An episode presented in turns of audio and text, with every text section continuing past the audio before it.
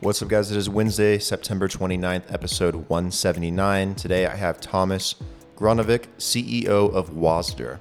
Wasder is a social platform for gaming, looking to bring together the gaming industry and blockchain and crypto. You can download them on the Apple and Android store, and be sure to check out their website, Wasder dot G G. Also be sure to subscribe to the BlockHash Insider newsletter. It's only two hundred fifty dollars a month, and you get the most advanced analysis on the blockchain markets. Go check that out. More info in the description below. And be sure to subscribe and share this episode with somebody that you think would like to learn more about blockchain and Wasder. Enjoy.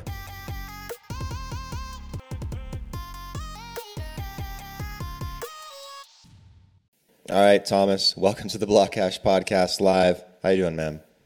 I'm doing good. I'm doing good. How are you? I'm doing very well. Um, tell me a little bit about uh, your background and yourself. I know we kind of already chatted about it, but for the for the audience, like, um, you know, who, who are you exactly and where are you from? Like, people, I'm sure, are very curious. Sure.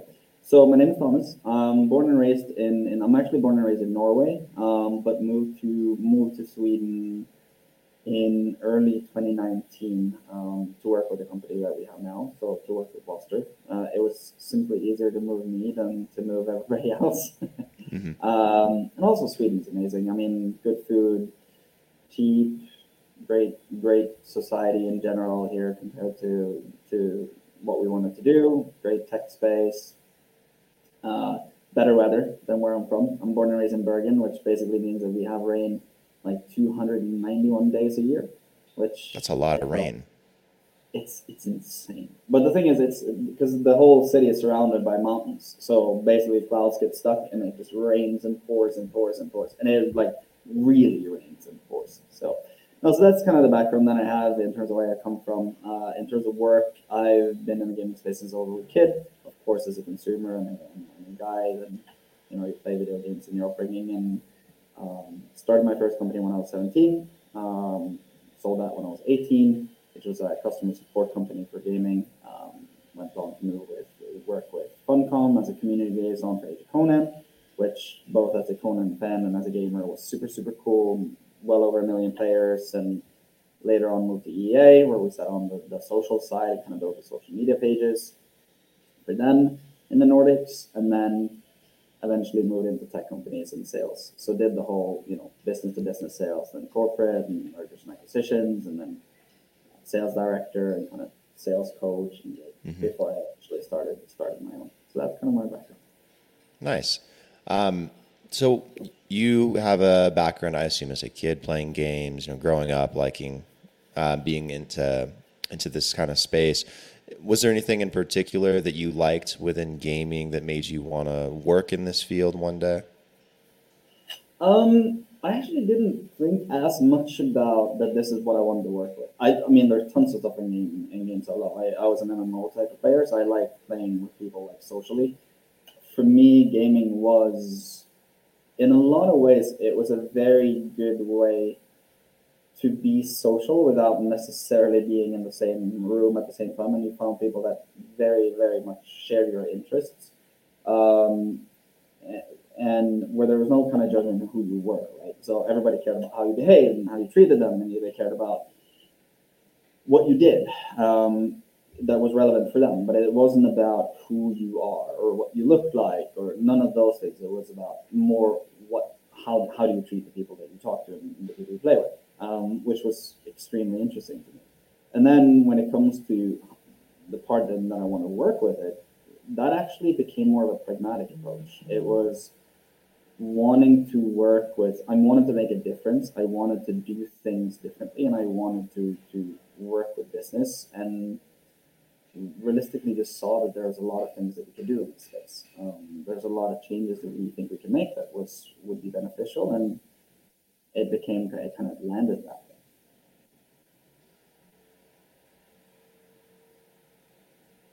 Sorry, you broke up there for a second.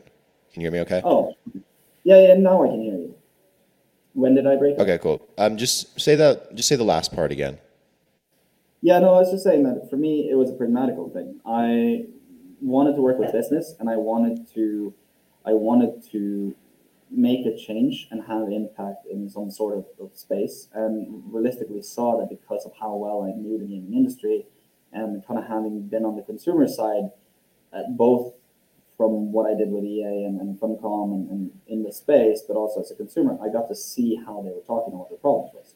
So it panned out that way because we saw that there are things we could change and that we could do really well, and it also made sense from a business perspective to do so. So that's kind of the background for how I kind of landed in it from a company perspective. Got it. Um, can you explain like what Wasder is exactly? Like, what's the idea behind it? Um, you know, what's what's the goal or the mission, and then and then we can talk about kind of how it works. Absolutely. So Wasder is a social platform for gamers. So think a much more modern version of Facebook, but that solves behaviors more so than anything else. What we looked at was, we looked at what is the absolute base needs that uh, the gaming, again, normal gaming consumer and the industry has if you want to build an ecosystem and a, and a social platform uh, that can thrive in this space. And kind of what we landed on, one, of course, you need to be able to, you know, post content and talk about things and all this, the, the similar type of behavior that you have on Instagram or Twitter or Facebook.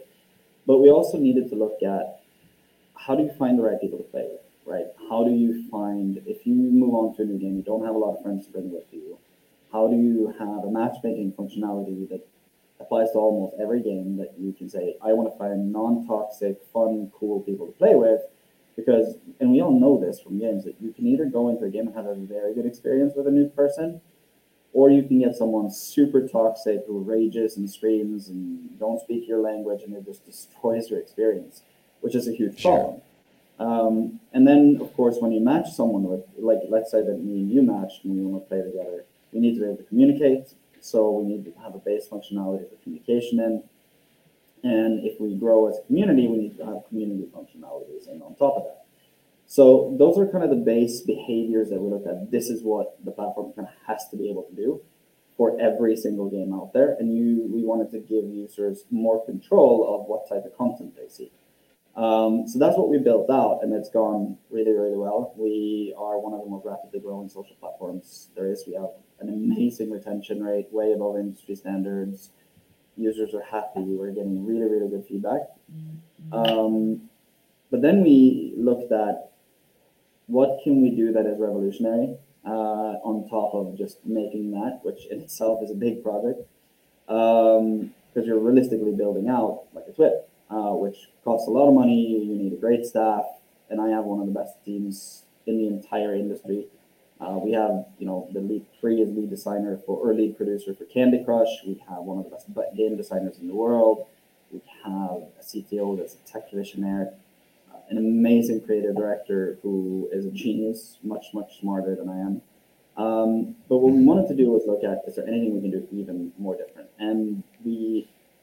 We've we've teased this a little bit in, in, in, in kind of press releases and stuff, but we haven't gone full on. But we are turning the whole platform, the whole social media platform, into an actual video game. So, meaning that the way you interact with other people is going to be done through your you have quests and tasks and missions to create a piece of content that's about this type of stuff that people like, or treat X amount of people with in a good and kind-hearted way, or uh, match with X amount of people and get commended for, for how you behave.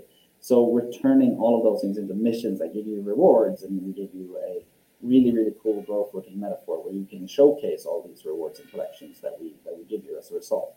So when that comes out, I'm I'm extremely excited to see kind of what that what, what the users and every the market will think about that, because no one has ever tried doing that on a social platform before. Yeah, that sounds interesting. And so, okay, it's a social platform for gaming. Um, yeah. I got that. Kind of like a, this Facebook kind of design for gaming in a way. Yeah. Um, th- there's another platform that's very similar to what you guys do, and that's Discord. Um, how do you feel that you guys, you know, differentiate from Discord in a, in a lot of ways? Or do you guys feel like you're similar and you're in some ways competition? Or how do you guys feel like you stand? I probably shouldn't say competition on uh, live, simply because the you know Discord might might not see that very well. Uh, but Maybe. You know, I, I I don't necessarily think it is. So Discord is a voice and video platform first and foremost, um, mm-hmm. and Discord is great at what they do. They, I mean, they're basically a much upgraded version of TeamSpeak.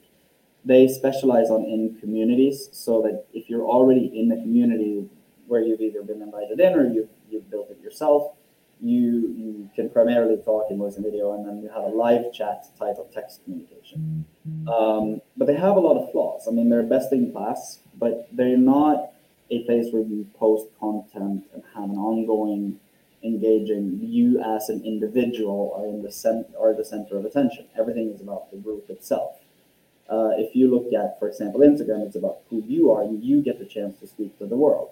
We are more in that that line of thinking. And on top of that, Discord is primarily on web. They have a mobile mobile app, which in my opinion can use some work, but they they're primarily web or P C based. Uh, and if you go to their website, they also say they are an invite-only platform. Uh, so you create invite-only communities.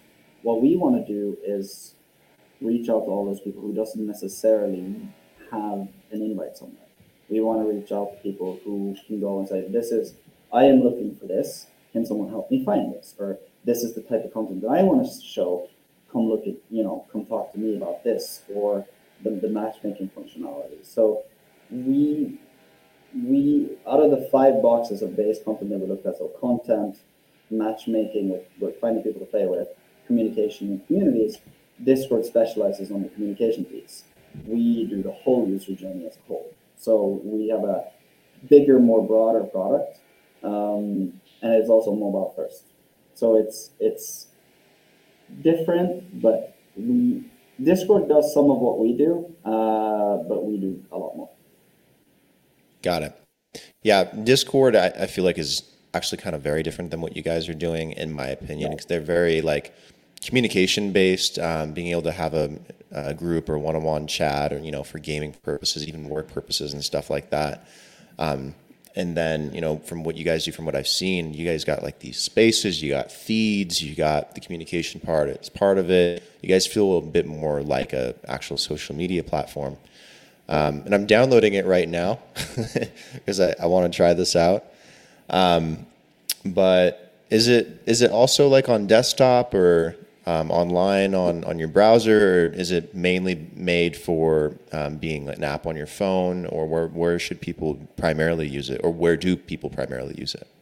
So right now, about ninety-five percent of our audience is on mobile. Uh, we are a mobile-first platform. Um, the reason being, look, the gaming industry is about three billion people, and it's split between P C, consoles, so Xbox, PlayStation, Switch, Nintendo, et cetera, browser games, smartphones, and tablets, with smartphones being the fastest growing audience in all of gaming. So if you're going to build a space or an ecosystem for everyone, you need to be mobile first, because it's the only platform that kind of spans all of them. However, we are on browser. Uh, It will not have the same functionality or same, you know, sexy appeal uh, that the rest of the, pro- the mobile app will have until early next year. Uh, and that's simply a resources question. Building out a massive social media is is, is costly. It takes time, and it, it requires a huge team. Mm-hmm. So, but eventually, yes, eventually it will be on all platforms, but functionality will probably always be mobile first, just because we, we want to appeal to everyone. We want to give, you know, the people in Colombia, the people in Peru, the people in Brazil, the people in India, where everybody has a smartphone. We want to give them access to enjoying gaming and, and the social aspect of gaming in a, in a much better way. And, and not everyone can afford these, these you know, P C, super P C games or uh, console. Got it. Um, what about like live streaming or doing something like this? Um, it, would there be it possible to... in the future at some point, um, be able to, you know, share obviously your live stream for like a game or something like that that you're playing, but, um, or something similar to Twitch where they have like an I R L in real life type, um, area or space where you can, you know, maybe do a podcast or, you know, blog, vlog or something like that. Uh, I love that you asked. uh, are, so are you not supposed to answer that question? Probably not, but I'm going to anyway. And then my, my, my product team is probably going to kill me after, but that's fine. Um, so we're not going to do live streams. Uh, well, It's not in the plans to do live streams simply because Twitch has done so well on that. I mean, Twitch, Twitch is as close as you get to a kind of a gaming ecosystem that you have right now. But Twitch is a live platform, right? So if you were engaging in a piece of content before this this this podcast or this this talk, you can't go back and re-engage in the conversation where you were. Like that you can do with us. We allow you to do that. It's a different type of approach, which means you can use us during your lunch breaks or when you're on the bus or in between stuff. Um, so so live streams are probably going to be more embedded rather than from other platforms that do them really well, like Twitch or YouTube or other ones that comes up that we consider more partners rather than competitors. However, there is on those game spaces that you you briefly touched on, there is, mm-hmm. and they're getting a massive facelift in the next couple of weeks. And basically that becomes a, so if you are a FIFA fan or a Rocket League fan and you go into that game space in, in about a month from now, you will find all the information you can about that game there. You don't need Google anymore. Uh, the whole purpose is to give you all the functionality and all the stuff that you want there that a publisher would want, and at the same time give you a fee. That means, and one of the things that I've always wanted from a publisher perspective is the ability to talk to the audience, right? You want to be able to host a game panel like you do on TwitchCon or Comic Con. These, these panel type of conversation styles that some other apps also got very famous for, but they specialized on just that. For me, that functionality is something that a publisher should have access to turning on in that space when they need it. Uh, so that will come in. So for example, if you are a, let's say that you're a blockchain publisher and you're releasing a game, you want to develop a like let go a bunch of beta keys or alpha keys, and you want to have a panel conversation or an A M A, you'll be able to turn that on and have that with your audience or your community. We'll send out a push notification to everyone who follows that game that has an interest in that kind of game, which means that you as a consumer get free access to the info you want, much, much simpler, and we can do it in a pretty and sexy way. So it will come. Yeah, that would be cool. You know, one idea I've had for quite a long time that I've wanted to do, because I kind of do miss gaming a little bit, and about the yeah. only thing I play is um, is Madden with some of my friends, or Rocket League, because Rocket League is just really addicting, and I don't know why. Um, I wanted to do like um, a podcast where you're like playing games, but also talking about crypto and blockchain at the same time, like getting someone yeah. like, like this on the podcast, but we'd be playing Rocket League right now, or we'd be playing Halo or doing something and, and mm-hmm. live streaming it. That'd be pretty cool. Um, yeah. I, I'd love to do something like that on, on Wasder maybe one day if that, that functionality is fully there. So you got to keep me updated. That'd be so cool. one hundred percent. When, that, when that's coming, that's exactly the kind of stuff that we want to, we want to do. And that's the entire purpose. I mean, look, from my perspective, blockchain, it, it's interesting when you look at blockchain, because blockchain as a technology is one of the sexiest things that's come out for, for gaming in, in probably fifty years. Um, and the, from a consumer perspective, look, it's like a, like if, if I came to the users and to the gamer and said, so we're going to build on this database, or we're going to use this authentication system, they wouldn't necessarily care about what the tech, the underlying tech was. That's typically the, the very hardcore audience, like blockchain audiences that pay very technic, like technically they pay a lot of attention. But for the most consumers, they don't. That's not what matters to them. What matters to them is, what is it that this can do? Like, how does this impact the product? How does this impact what I do? And the great thing about blockchain is that it allows partnerships in a way that most tech simply doesn't. So in that gamification that we are, uh, that we're releasing in the end of the year, for example, when, if we give you a reward, let's say that we give you a, without mentioning upcoming partners' names, but let's say we give you a spaceship in a metaverse or universe type of, of, of blockchain game, right? We give you okay. that to showcase in your profile here. And you log into the game, you're talking about that game, you're playing, like you're, you're talking to your friends about it, you're matching with other people, friends to play with, and then you log in, and suddenly that game, that spaceship that we gave you is suddenly an item that you brought over because the tech recognizes that it, it, it's an N F T, and you have it on both sides, mm-hmm. so now you can actually use it in the game itself. So it allows for us to create partnerships where what you have on one place can move to another like that. which is extremely attractive to, to consumers, because it means you actually own the assets that you have. Like you, you own the items that you have. You can bring them with you. You can move them around. So I think from a technological perspective, what it allows us to do is just make users and gamers have even more control of, this is mine. This is my experience. This is my my gaming experience, my my items, my stuff, my collections, and take that with them wherever they move. It's a, it's a super, super attractive technology. It's amazing. Oh, yeah. Uh, how do you guys want to leverage blockchain? How how do you guys want to use that to make um, your platform really different, stand out, and you know take advantage of what blockchain can do? Because I know that you guys have a Wasder token that you guys promote, um, a tokenized reward system. Is that um, you know the extent of where you guys want to go, or do you have other ideas that you can talk about? We can't. Well, I can talk about some of it. Uh, so so what we're going to do with it is we're. The gamification piece is, is lays on top of the, the on top of the rest of the social platform. So basically, what it does is it rewards you or incentivizes you to do good things on the platform. Whether it's creating content or matching with people, or playing, or building a community, or inviting friends, it incentivizes you. It does give you stuff, so a currency. It gives you a currency to do the things that are is beneficial to yourself and others.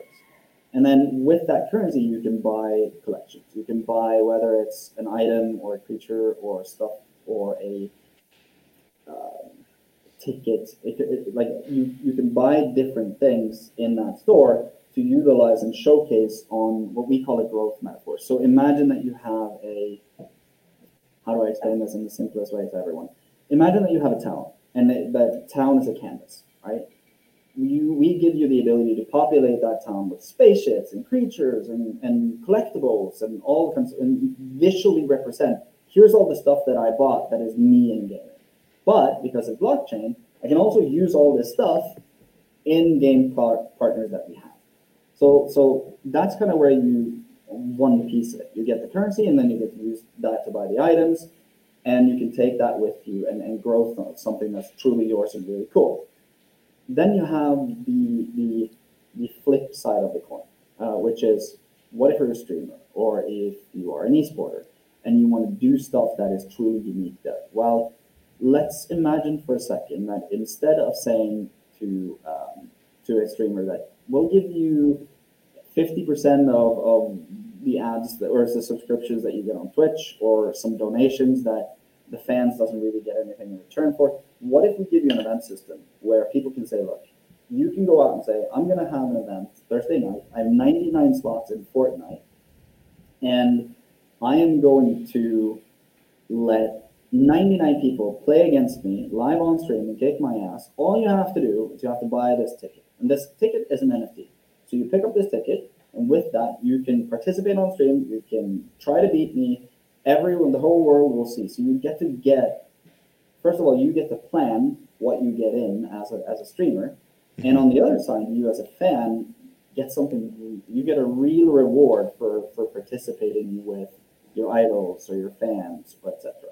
So I think that it allows, again, it allows us to just do things that we technologically would struggle to do uh, with other type of mechanics. Um, and a lot of partnerships, like, and it, and it gives you more control as a consumer because it's yours. It's not something that I have. And and then if you move out of the platform, well, you don't get it with you. Like if you get a spaceship or a sword or a tiny little creature or a wasling, well, bring it with you. Or you move on to a different game, you don't need it anymore, well, then give it some, let someone else take it over, right? Mm-hmm. No, no, that makes a lot of sense. It's interesting too. Um, and there's a lot of, you know, cross-platform, being able to move items around and do stuff like that, and having this like expansive like gaming verse. Um, and I've talked to a few other people building some really cool games with a lot of blockchain incentives or blockchain built into it or built on blockchain. Um, that will probably love to work with Wasder and, and incorporate Wasder in some ways, I imagine. Um, no, but it's very interesting what you can do with blockchain and gaming. I feel like it's going to be one of those areas that's really going to push both spaces tremendously. Oh, absolutely. I, I think I think there are tons of stuff coming up that's uh, technologically is where it has to go. I mean, you have to, a lot of the things, I mean, we, we announced a partnership with Chainlink not too long ago. Um, mm-hmm. And one of the things that anyone in gaming has known, and I, I again, I, I've been in E A, so I apologize in advance to everyone, um, but that you're kind of known for is that gaming companies has a tendency of making these loot boxes, for example, or reward boxes where you as a consumer, you buy it or you earn it and you're supposed to get some sort of rewards. But then what we do on the back end is we tinker with it, right? We say, well, you know, we want you to get X amount before you actually have a real chance to get something cool. So what we want to do as a as a platform, because of the fact that we we built these game spaces that are very, very beneficial for publishers and the consumer itself, because you have a stronger connection between game and, and, and, and gamer, um, we also want to say that the people who are beneficial and truly has, sets a good standard for their, their, their users, the people who play their game, we want to highlight those. So we want to work towards building what we call a truly fair gaming standard, where we use that, for example, the V R F generator. So a random number generator that is not controlled by us, but that is verifiable through Chainlink and their technology, that we are not tampering with this in any way, shape, or form. This is truly fair for the consumer. So if you get one of these loot boxes, you have exactly the same chance as everybody else to get whatever it's in it. And any other type of publishers that do the same tech and works with Chainlink on those kind of, of uses their, the, the V R F generator or any other standard that we put in, they're going to be verified on our platform as this is a publisher you as a consumer can trust, which means that if you are a blockchain developer, you're a blockchain publisher, and, and you live up to your word of, I'm doing this for the community, then we'll look at that and we'll say, this is genuinely true, and you get one of these, you know, on Instagram and Twitter, you have these verified checks, right? So mm-hmm. this is the person is truly what he says. We'll do the same, but with the standard, so that every gamer who's out there can go, oh, cool, cool. This is a publisher who's not going to screw me over and take tons of my money and then walk away with it. Which right. is very, very, very common in the gaming industry, like extremely common. Oh yeah, we've totally. All, we've all faced it, right? You buy tons and tons of these packs of whether it's FIFA Ultimate Team cards, and you didn't get, of course, the greatest player of all time, which is Ronaldo. Um, but you didn't get Ronaldo. You did. You got something else, and we all know this. Like they, they tinker with these loot boxes all the time. The worst part is that the fact that you get something, whether it's in a loot box, or you buy an upgrade, or you buy a map, or you buy a skin, it doesn't always transfer over to the next version of the game or to another game, or you get stuck with it and you spend all this money and now the game's irrelevant five years later. And I can't tell you how mad I am about that. Um, just as a kid playing Halo three online and buying all this multiplayer stuff, Halo three was huge in multiplayer. Um, I used to buy all these different skins and different outfits and different versions of your character, and I'd buy all these map packs, and I'm telling you, they're not cheap. Um, it, it sucks because, you know, no one really plays Halo three anymore, and it's been quite a long time, um, and that's a lot of money lost. I, if that stuff was, like, on blockchain, if it was... Um, you know, blockchain-based, a lot of it you probably would be able to carry over to the next Halo game, or maybe even to a different game completely. Um, I think this is why it's so important, being able to uh, take your value with you, you know, in-world, in-game, all over the internet. Um, you know, and it makes people more comfortable buying that stuff too. It opens up that marketplace tremendously. I think it's a huge untapped, untapped opportunity for now. one hundred percent. And and I, I think to add to that, um, one of the things that I think is is crucial in this, if you are a publisher and, and you build a game, um, you have a challenge in the fact that one, there, there's two aspects to it, right? You have to build a really good game, and then you have to, or a product, and then you have to reach the consumers. You know, you have to keep a good relationship with the consumers. You need to have a place to engage with that audience. You need to have, have a place to reach a new audience. And we built this as an ecosystem to do three things. One, cater to all the needs that the gamers and the consumers have. Two, give you as a developer or an industry a way to reach these consumers in a way that is good for both parties and interesting for both parties. And three, in a way, this is where blockchain comes in, in a way where you have a chance to bring your experiences and assets and collections and items with you, not just from one game to another, or from one person to another in an easy way, uh, without having to go to some black market off website that's not kind of accepted by the publishers in, in the first place, but an actual standard mechanic to do so. But also from game, uh, same items and same things from game to game, because again, blockchain being what it is actually allows for much tighter collaboration between publishers. But the interesting part is, where are these publishers going to meet? How do you know who to collaborate with? So you need an ecosystem that we're building and a technology that allows for that to happen. And then we can foster those relationships, which is, is, is exactly what we were trying to do. And as a consequence, we get a lot of these collaboration publishers who want to come in and say, what can we do on it? How can we, how can we be integrated? How can we work with you? Uh, and there's some really, really cool announcements coming on that very, very soon. Cool. Um, one, one final question, then we'll start wrapping up the episode.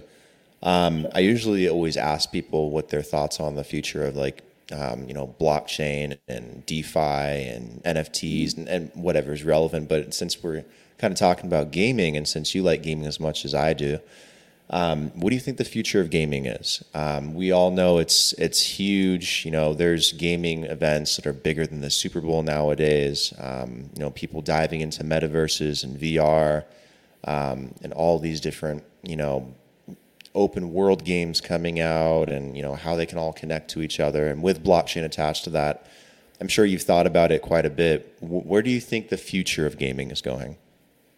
I think there are several things happening. I think... Um, on the non-blockchain side of it, because I'll talk about both actually, because they're they're very tightly connected.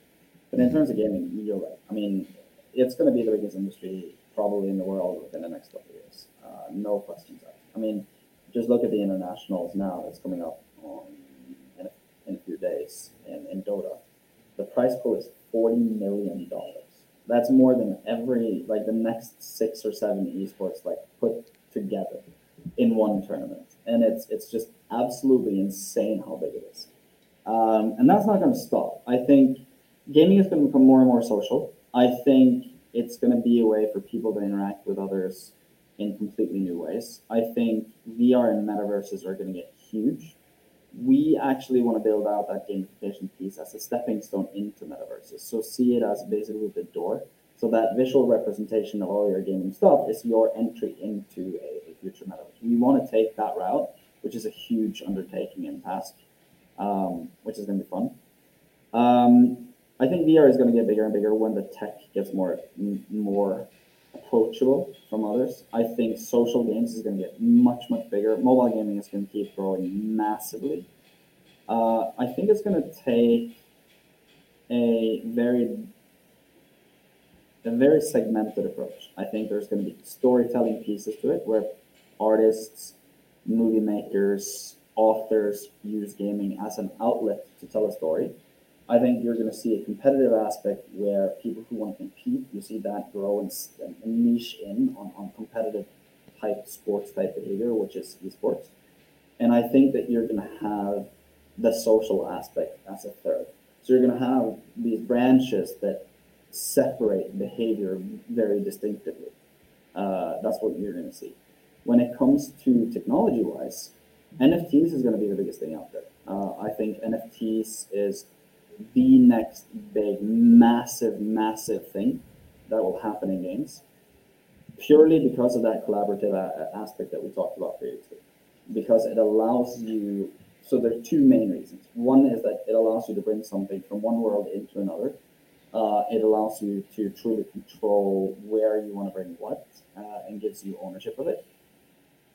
And it, it allows you to control your experience in a better way. Again, your assets and your experience in a much better way. You don't lose out on something, which means that when you buy a skin like you did in Halo, you keep it and you, you get to hold on to it.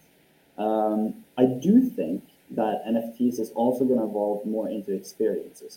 More ticketing type of systems. I think you're going to have uh, a chance to see the superstars create concerts and use N F Ts to get in, because you can then sign them afterwards and keep it as a memento digitally.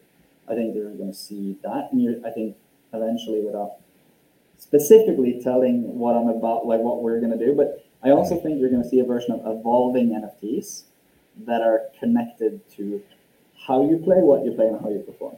Um, but I can't go into detail about that because that press release hasn't gotten out yet. Um, then when it comes to the next big thing, I think, in, in blockchain games is play to earn.